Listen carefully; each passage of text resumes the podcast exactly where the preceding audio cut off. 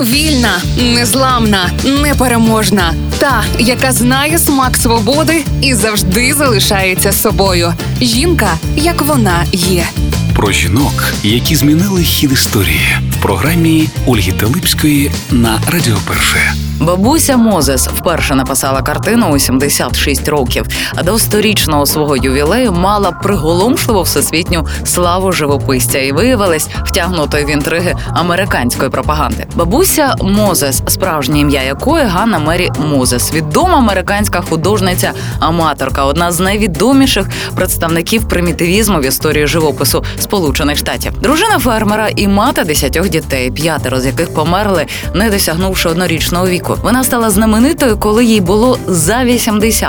Її картини стали американськими символами Днів подяки, Матері, Різдва і друкується на всіх листівках. Розпочала свою кар'єру як художниця у 76 і прожила 101 рік. Саме у віці 76 років жінка за порадою доньки вирішила взятися за пензлі і фарби. Перші свої роботи вона щедро дарувала рідним і знайомим односельцям. Таким чином кілька робіт опинились на стінах місцевої аптеки. Їх і запримітив приїжджий інженер-колекціонер живопису. Йому сподобались примітивні, але дуже милі творіння молодої художниці. Він за копійки придбав кілька картинок у бабусі Мозес. Сталося це 1938 року. А потім виявили, що це був перший її крок до слави і популярності. У другій половині 40-х років минулого століття експозиції примітивних творів бабусі Мозес з аншлагом пройшли в багатьох європейських країнах, в тому числі і в Японії. 1952-го з подачі президента країни було видано її біографію, а в 1960-му до 100-річчя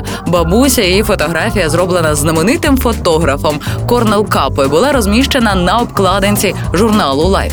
Живопис бабусі Мозеса, до речі, саме так її назвали журналісти, присвячена сільським краєвидам і побутовим сценам з життя селян. Дуже нагадує дитячі малюнки. Художниця віддавала перевагу зимовим пейзажам, літні писала рідше. І от що цікаво, одне з перших творінь Мозес, що вона продала проїзному колекціонерові за $10 у 1942-му, вже у 2004-му зросла в ціні на арт-торгах до $60 тисяч. Жінка, як вона є.